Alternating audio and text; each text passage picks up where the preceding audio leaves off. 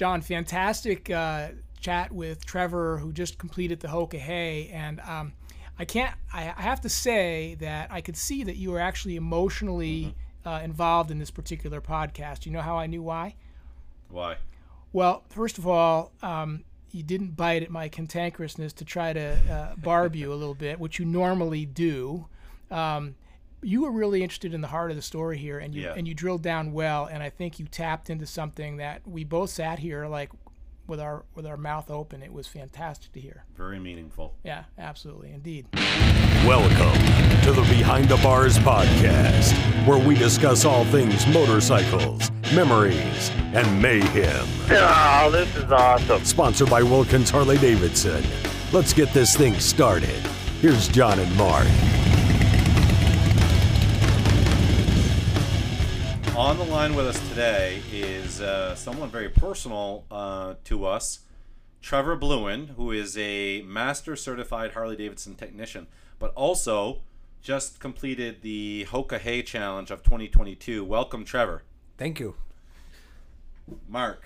Uh, Mark came into this the first time ever in any of our podcasts and all of our episodes. He did not come in with any notes, but wh- why? Why didn't you come in with any notes, Mark? Because I'm in a cantankerous mood today. And I want to start off the podcast by saying, Trevor, how many days were you on the road Um, and for the Hoka Hey? from start to finish for the Hoka Hey was 12 days. From home, it was 21 days. I don't think John Lyon would have lasted two days on the Hoka Hey ride. Also, you, you don't want to you don't want to interview Trevor. You just want to insult me for this podcast. Yes, Okay. as a matter of fact, I do because I think you you imagine yourself to be like like the King Rider. No, not in comparison to Trevor. I don't. Well, clearly. Okay, well, we can maybe one don't I take over this interview, and then maybe when you have a, a really good question, you can ask Trevor. what First is- of all, I don't consider myself a king rider either. I'm just out there having a good time. okay, well, what for those of us that don't know what the Hoka Hey is, what how would you describe the Hoka Hey? The Hoka Hey is a 10,000 mile motorcycle challenge. Um, use no GPS. It's all handwritten directions. Uh, you don't get to stay in hotels. You have to sleep on the side of your bike. Um, and it's all done for charity. So, so you had a charity. What's the name of the of your charity? The charity I did was uh, for the love of dog Rottweiler Rescue out of New Hampshire. Okay, and so you formed this. You you elected this charity, and and you so you chose a charity, and then you basically you're you just have to get on the bike and ride. Yep. Um, and what is what is Hoka Hey? What is what does that mean? Hoka Hey, uh, me, it's a Sioux word for uh, statement for saying um, it's a good day to die. Okay. And what they mean, what he mean, what the uh, Jim Red Cloud, who has started this, the Hoka Hey, what he meant by that is that if you live your life to the fullest and you die today, you lived a life worth living. Huh. And that's where that came from. In in this endurance challenge, people die. Yes. I mean, I, I, th- I think every year. I mean, I, I don't know every year, but I mean, it's been going on for quite some time, right? Yes, sir. I Yep. mean, years, and and riders die. Yep. Uh, we had two pass away this year. and and this that's not enough to that didn't dissuade you your family didn't did they did they did they talk to you about this my wife was nervous uh, about a month before I left. She's like, "No, you're not going." She's like, "I changed my mind." She was kidding, but uh, she was nervous. My family was nervous. Um, they constantly were checking in on me, but um, I never th- even thought of that the whole time. It was never even crossed my mind. Uh, I had it was just such a good good time. I just felt like I was out riding my motorcycle. I mean, it was no different than when I ride around here. It was just that that feeling of being on your bike. how, how, how long you been riding trevor Uh, since I was very young, my dad bought. I had a mini bike when I was six, seven years old, probably, and um, I've been on the road for phew, probably thirty years.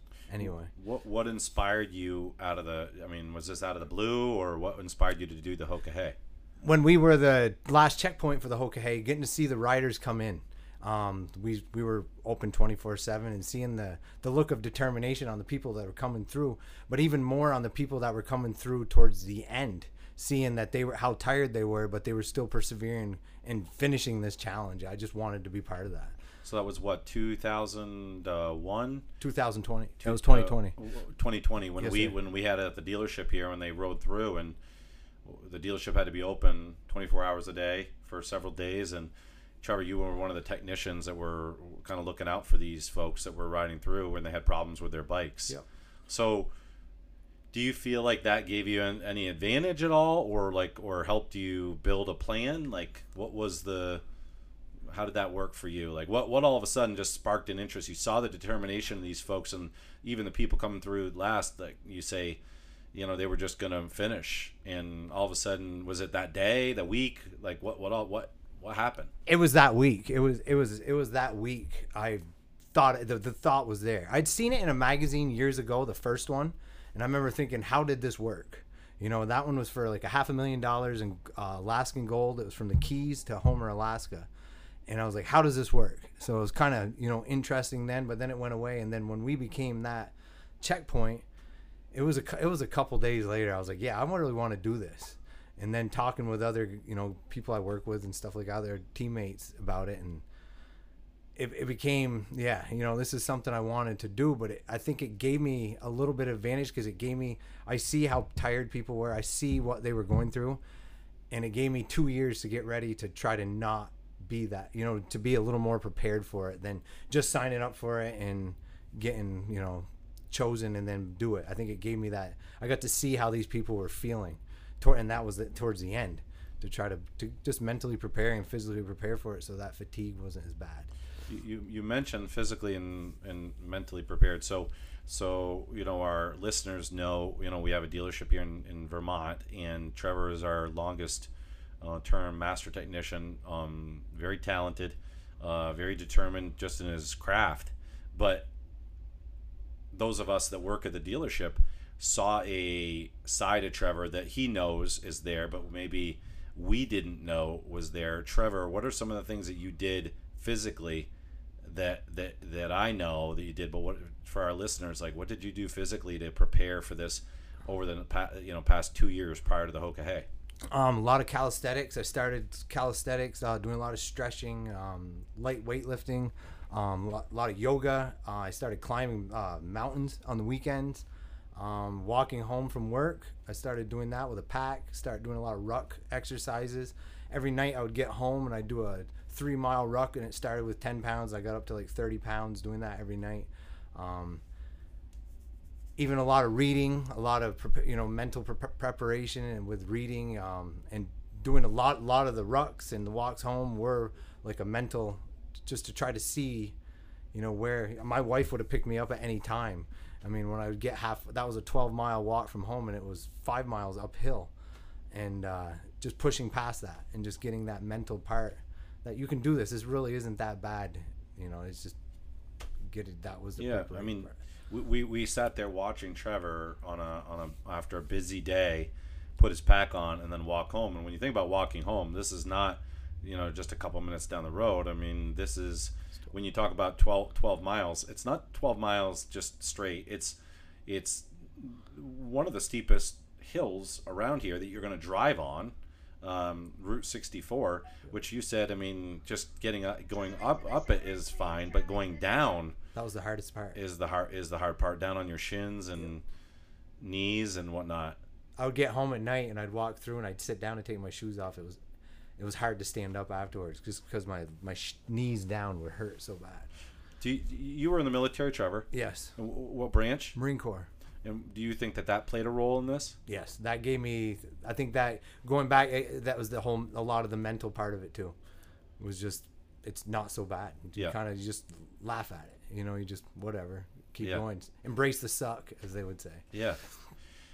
One thing that I think, you know, I mean, as someone that w- is here at the dealership and having known Trevor for for uh, over a decade, um, I I found myself uh, nervous uh, on a regular basis. Le- probably the week leading up because you don't you don't want to see something happen to someone you care about.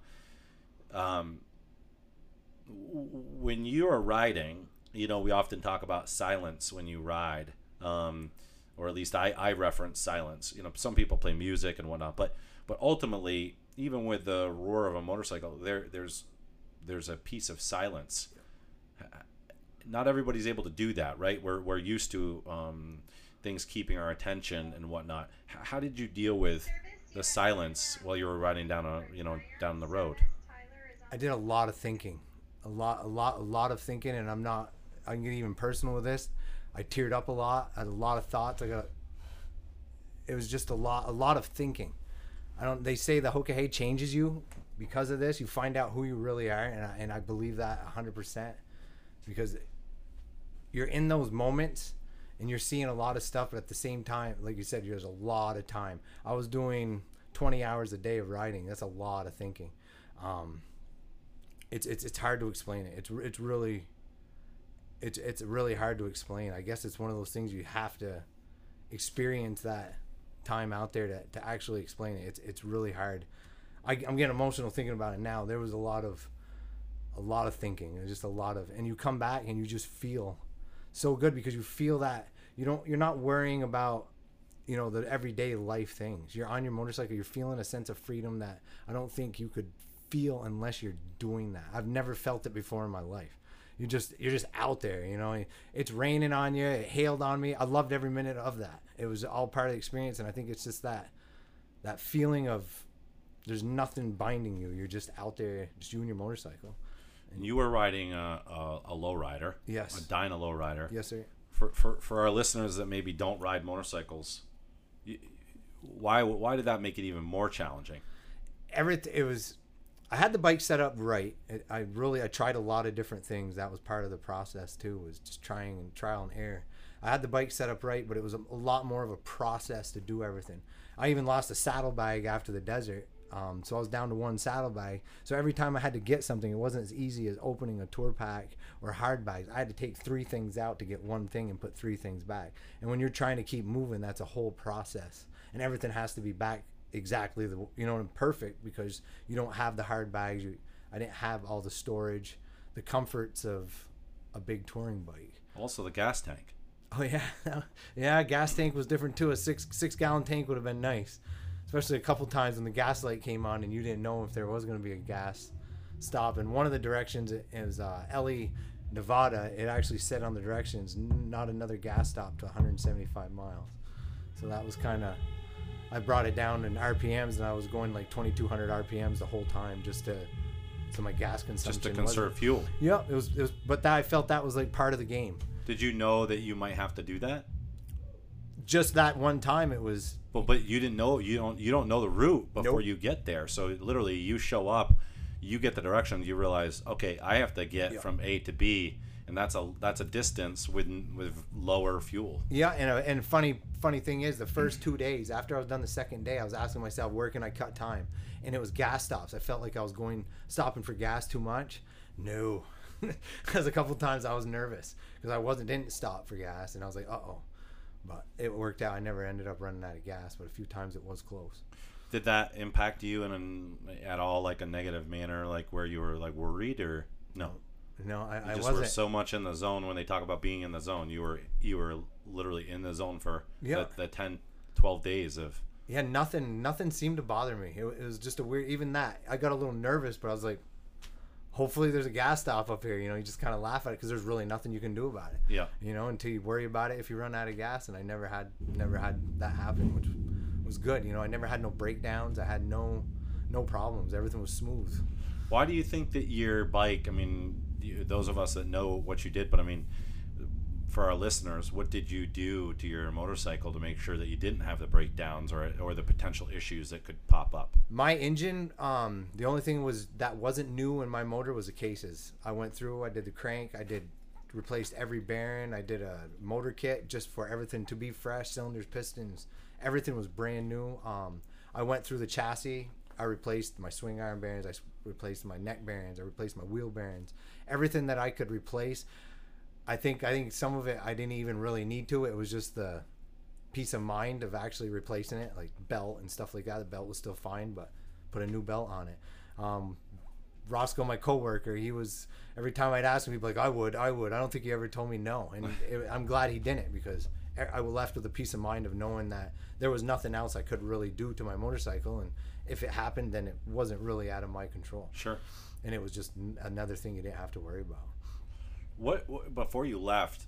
what was your biggest? I know I know you you know you were like we just talked about in the zone, but what would you say was your biggest concern, if there was one?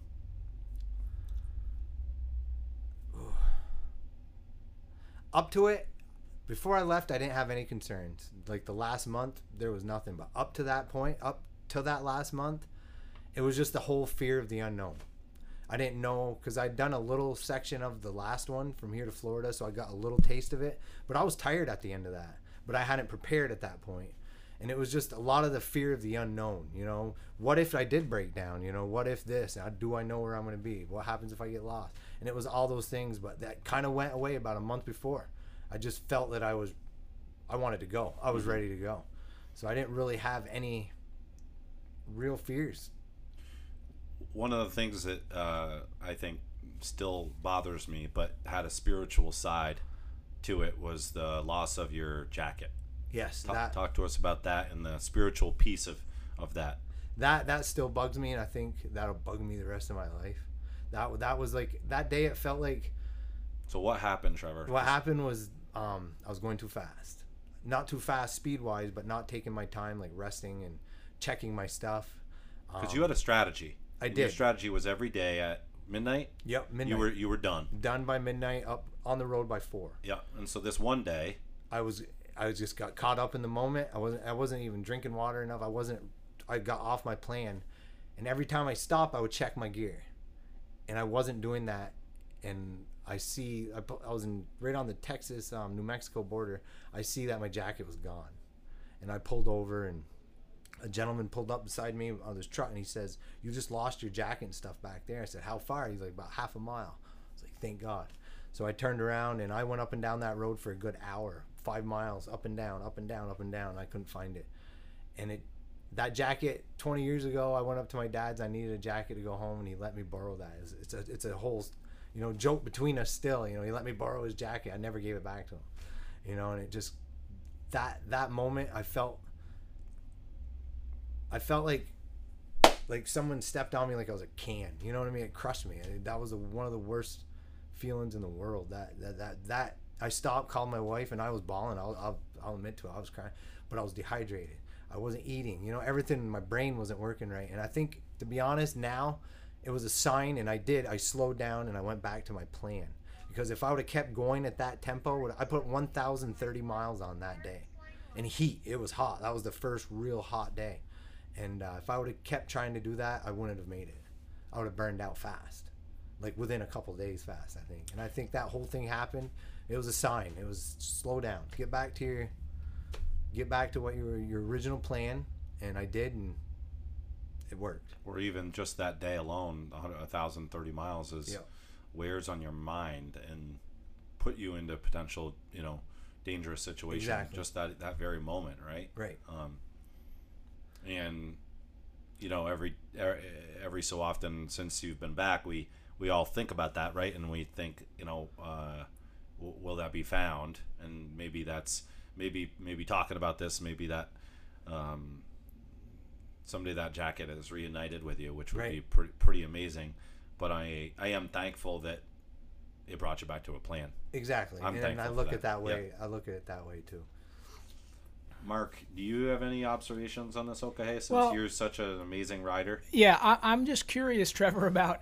So you're you're riding uh, 20 hours a day. When midnight comes, you're exhausted. So how do you how do you bed down and get some rest? What were your arrangements to do that? the first couple days it was interesting like my first night i was coming into minnesota and it was kind of neat it was a big airfield so there's lights flashing everywhere and i was like i gotta find a place to sleep and i hadn't i could see lightning over here you know a little bit of flash and i was like wow where are we gonna go? And i pulled into a gas stop. It was a it was a love's gas um, truck stop.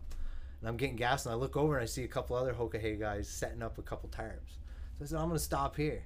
And that was my first night trying to find a spot and i was out like that. And i don't know if it's because there's other people there and the rest of the time it was around 11.30 i would start thinking i gotta look for a spot and i never had a problem. It seemed like as soon as i set that little cot up take me about 15 minutes to get everything and i had everything ready for the next day so it was easy to go back together and i was out.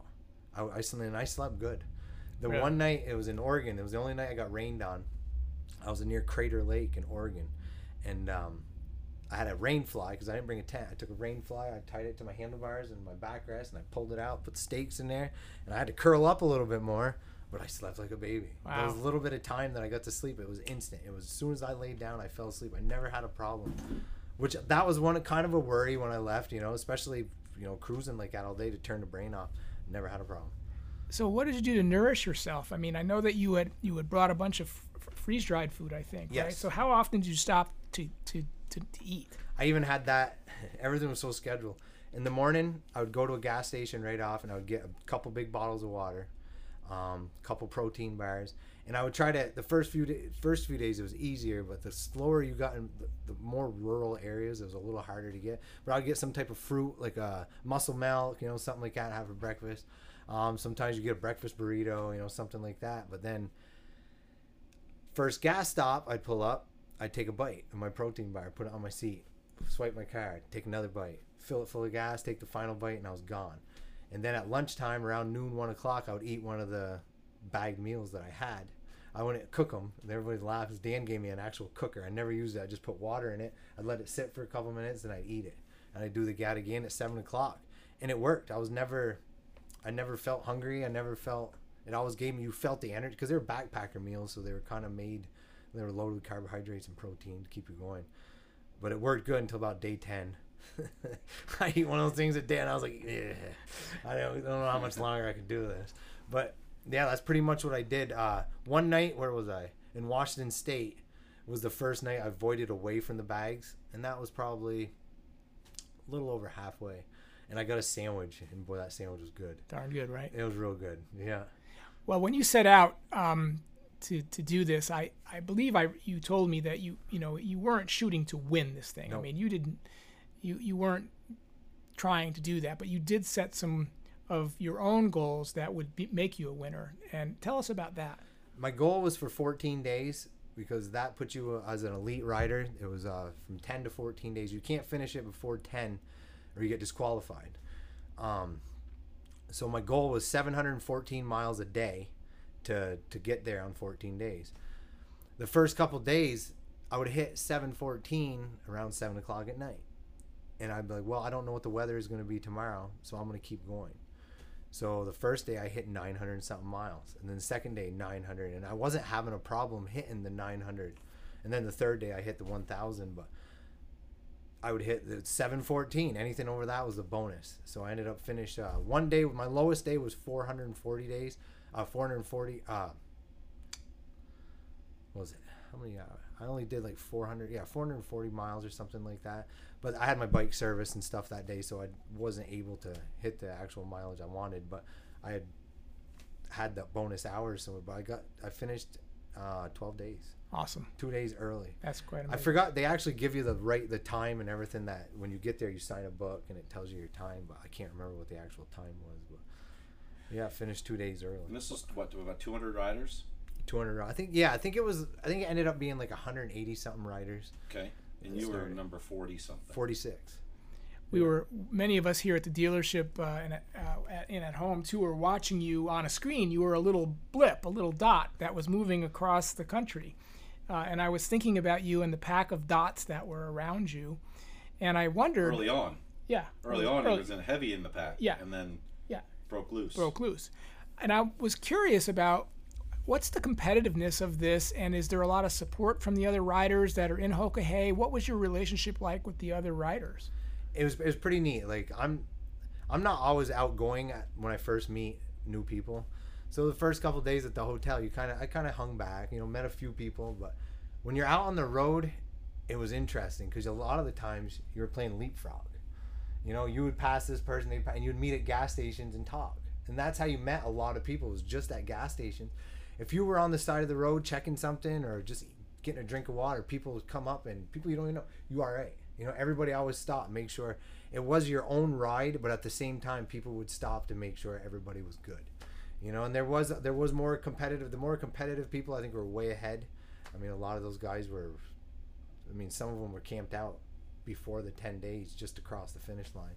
Um, but you felt the camaraderie. There was a lot of camaraderie on the road, even though everybody, you know, it wasn't like stop and talk with you when you're on the side of the road, but they would slow down, thumbs up, yep, thumbs up, and everybody keep going, you know. So that you got a lot of that on the road, and I think that's where the Hoka Hey camaraderie came. And then, of course, meeting at gas stations, and at night you'd pull in somewhere. You know, I pulled into a Dollar General in New Mexico to crash one night, and I see three people, and they're like, "Welcome to the Hoka Hey Motel," you know, and just stuff like that was really neat. And then at the end, you know, the people that were there at the end, it, it was a good feeling. You met a lot of good people. Do you feel that the experience changed you, Trevor? Yes. It did. I so? do. Um, I think when I first, I'll, I'll, I'll tell you, when I first got home, I was like, when I, on the way home, I was like, I'm gonna do this again. Then when I first got home, I was like, you know what? I'm happy that I did it. I'd probably, I probably won't do it again. I'm gonna try some other things. And then having this goal to work forward to two years, and all of a sudden I was empty. And I think for the lat for a couple, little bit, almost brought me into, a, I hate to say it, but a little of a nothing depression. Hmm. But then I was like, wait a minute. You know what I mean? It's time to do something else. So now I got plans to do to try to do something else, and I think it's driven me harder. It's just, it's it's just the beginning. That's I feel it's just the beginning. Like, um, yeah, I got some plans Awesome. to to try something, some more stuff. Good for you. Well, we're, we're all super proud of you. I every day we talked about you here. It's um, to some degree. Where's Trevor? How's he feeling? Dan was our big reporter. You got Yeah, you oh, were yeah. communication with Dan quite a bit. Dan One- was my coach. That's right. Yeah, and he told us actually about the day that you lost your jacket, and he uh, he knew that you had a setback, and I, we all tried to reach out to you a little bit there, and but it's just a fantastic story, and you know, it, many of us talk about pushing ourselves out of our comfort zone and never do it, and you did it, and it was pretty pretty incredible. did. It was it was it was really neat to, to know I I didn't even realize how many people were watching me. Like my my tracker would freeze up. Next thing, John would always be the first one. You all right? And then Dennis Larock would be like, "You all right?" Then my mom's like, "Why are you stopped?" You know what I mean? Then I was like, "Yeah, my tracker's froze out." So I'd have to. It was just neat to have that. My mom sent sending me pictures of my little nephew watching me on the TV, you know, on the screen and stuff. And then to come back and customers that I that I. I I, I can say I know their names and their and their bikes. I might not know, just coming in and telling me, "Wow, I followed you the whole time," and you know, it was just it was really neat. And then having the customers come in and welcome me back, and you know, and people people I don't even know on on Facebook messaging me saying, "Wow, I was watching you the whole way," and I was like. There's a lot of people that were, and it, it kind of drove you, you know, when you knew that, you know, it just made you smile, and you had everybody watching you. I stopped one time, and one a good friend of mine's like, "Why you stopped having lunch?" And he zoned right in. You could almost see right where I was. I was like, "Wow, this tracker is coming off!" Like, Wow. I went to an Applebee's when I was in Rapid City, and a guy I was in the service with says, "Oh, how's Applebee's?" I'm like, "How do you know? I didn't realize that you could actually zone in that much Yeah, and yeah. see." It was, but it was it was very just the support having the support out there was. You never knew you weren't alone. Really, you. I mean, a lot of the days you felt like it, especially about a week in, you start not seeing as many people. You know, the first couple days you see people, but after a while, there's a few days going, "Wow, I'm either way ahead or way behind." I ain't seen anybody today but knowing that everybody's watching you is just you- you're never really alone. So you allude to to new challenges. Are they similar? Are you going to do um, some marathon riding again? What's next on the horizon? I want to do some marathon running. Running. Interesting. Yeah. Wow. I want to see how that goes. Interesting. Just the walk, the walking, and getting ready for for this, the physical part. I really enjoyed it. you like to challenge yourself. Yeah, I want to try something like that. That's great. Well, what a story. Yeah, it's a It's, fantastic uh, story. it, it, I, I- I will say that I, I uh, w- uh, obviously everybody here was proud, but I was very thankful when he, when when when we knew that he was back in Vermont. Right, That's true. It's like it was one of those things where there was just a little uh, constant pit in your stomach, worry every single day, and you zoom you zoom in and you see okay, he's still moving, still moving, still moving, still moving, right? And uh, you don't want to bug him because you know he- he'll respond and um, he's got enough on his plate. And uh, but we're real proud of you, Trevor, and what a you. story. And uh, you did it right. You you you inspired a lot of people with your prep, um, the way you you uh, handled yourself leading up to this. Just incredible. To the mental physical part is like it was almost like you like had a written playbook which we know you didn't, but you built you this this really incredible playbook and you stuck to it and um, you, you uh, made a lot of people uh, uh, wowed in just the prep, right? That was that was what was amazing just to watch you. Okay, you know it's Saturday and it's uh, he's been working since first thing this morning and it's busy, busy, busy and okay, see you later and put his pack on and walk home and we're thinking we can we can give you a ride, but we knew that's not what you wanted. So just real real proud of you and really Thank you. excited and what a story and um, we're excited to hear what you do in the future and maybe uh, maybe we're gonna down the road do another interview on Trevor's next venture. Yes, sir. And I'd like to thank everybody too. I had a really good team behind me here. Dan was a great coach. He he knew a lot about the camping and the feeding and all that stuff. I had a lot of good, I had a lot of good people behind me, and I'd like to thank everybody for that. Well, thanks for taking the time to share it with us, Trevor. Thank you. We appreciate it. Thanks for listening to the Behind the Bars podcast, sponsored by Wilkins Harley Davidson. Stay tuned for our next exciting podcast. Check out additional information on wilkinsharley.com.